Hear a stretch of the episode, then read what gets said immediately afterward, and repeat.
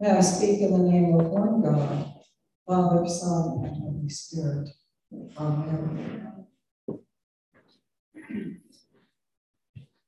Good morning. I hope you're enjoying this nearly perfect Labor Day weekend. You all, we should be outside. It's so beautiful. Next weekend, promise.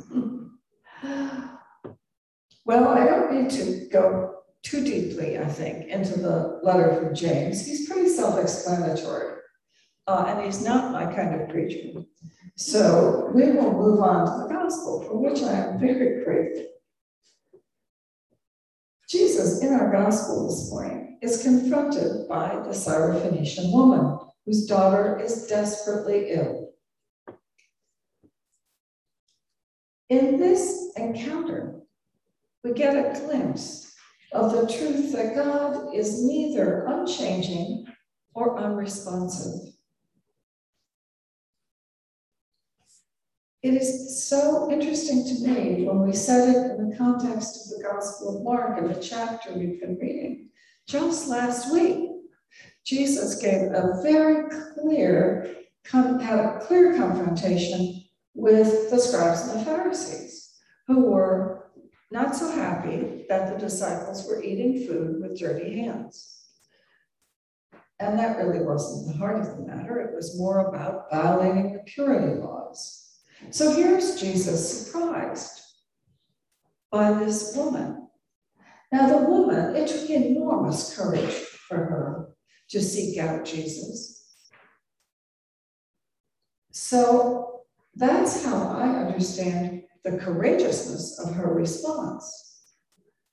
She, in that time and place, as you all know, men traveled together. Women were not usually part of anything. And for her, a stranger, a Gentile, to come into the presence of all these Jewish men, to this renowned Rabbi Jesus, and to ask for a miracle, courage, courage. And Jesus ultimately responds with compassion, even though I will say his first response is off putting. But he does uh, come around. He sees her faith and works the miracle. The second miracle in today's gospel is about the man who is deaf this is another remarkable healing. And it does demonstrate God's compassion.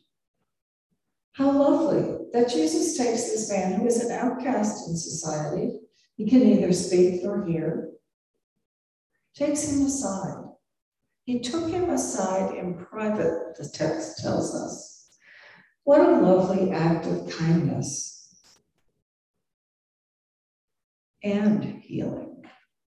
But first, it was the kindness that caught my attention. A real contrast, I think, to the first miracle.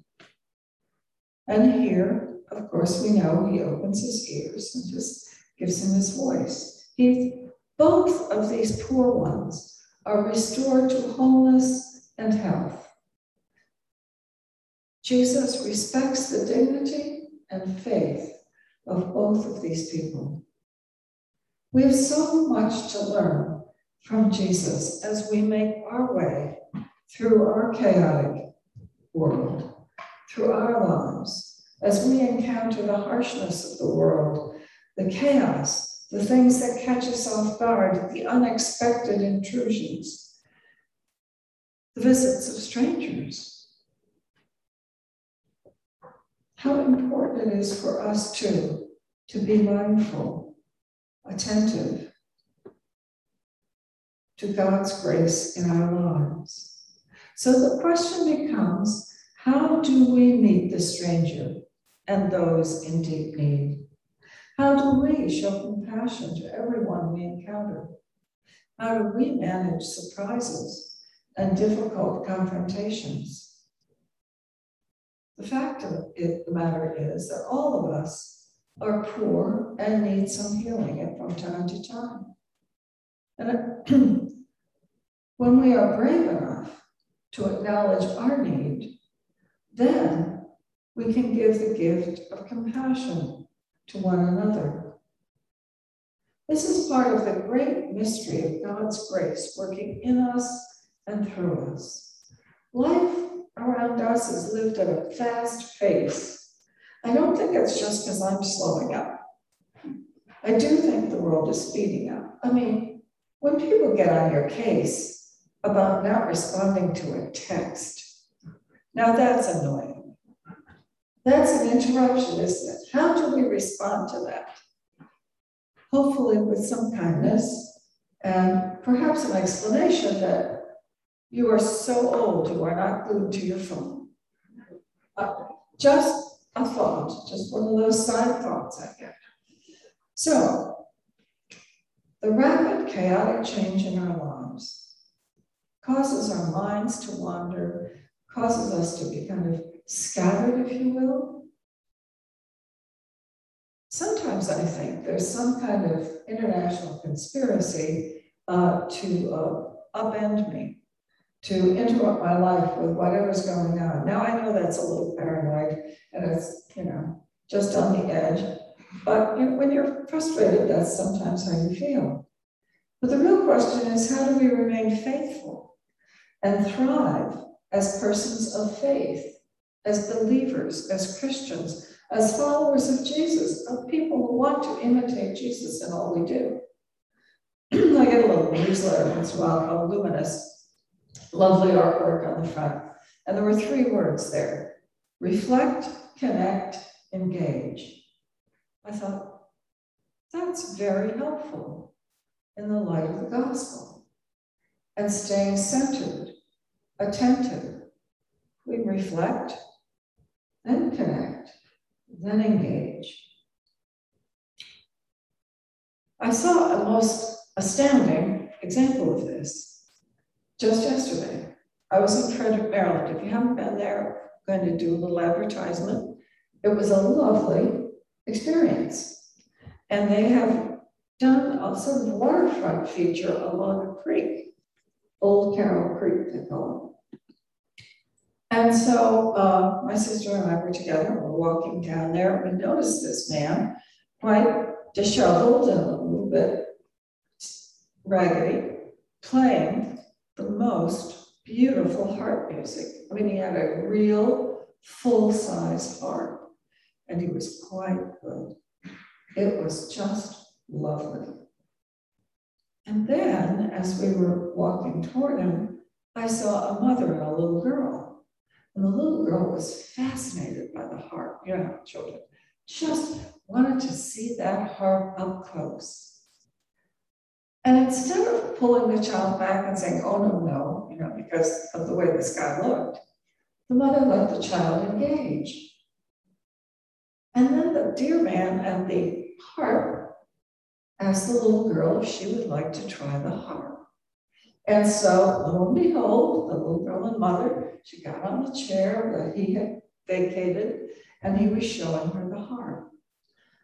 But isn't that just one of those wonderful examples of human compassion that goes both ways? The mother and child didn't run from the stranger the odd one, if you will, the beggar on the street playing his harp.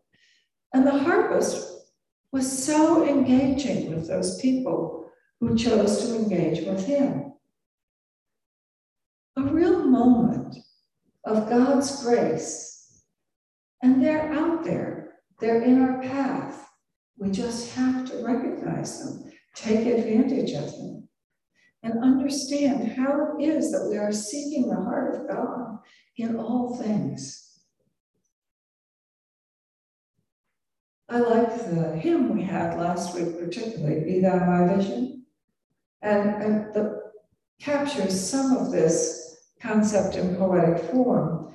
Be thou my vision, O Lord of my heart. Be thou my best thought by day and by night both waking and sleeping, thy presence, my light. How do we see Christ in one another, even in the interruptions, the unexpected? We are blessed to be part of the Episcopal Church, the Anglican Communion. And one of the ways that we can, in continual reflection, is simply by wrapping ourselves in a routine of daily prayer. It helps us not to be so sucked into the chaotic. Now, what would your text friends think if you wrote back, Sorry I couldn't get back to you, I was busy reading morning prayer? Well, that's an interesting way, isn't it, of witnessing. I think we might give that some thought. And, you know, you don't have to say the whole office. Remember those daily devotions that begin on page 136 in our prayer book. Just little brief prayers. Can change up the scriptures, reflect. Helps us to be more attentive to God and to face the chaos of our days. Our Psalms are a place that I always like to go for prayer. And in today's gospel, the uh, today's psalm and today's reading from Isaiah perfectly echo one another. The Lord sets the prisoners free, the Lord opens the eyes of the blind, the Lord lifts up those who are bowed down. And in the Psalm, we prayed, then the eyes of the blind shall be opened and the ears of the deaf. Oops, I'm sorry, that, that's reversed. That's the psalm. Here's Isaiah. Then the eyes of the blind shall be opened and the ears of the deaf unstopped. Then the lame shall leap like a deer, and the tongue of the speechless sing for joy. A lovely reflection, too, of our gospel and Jesus' actions and the actions that we are called to. To stay rooted in our scriptures, rooted in our desire to be like Christ, and then to be mindful, attentive to those opportunities where we can do the little thing that means so much. Amen. Mm-hmm.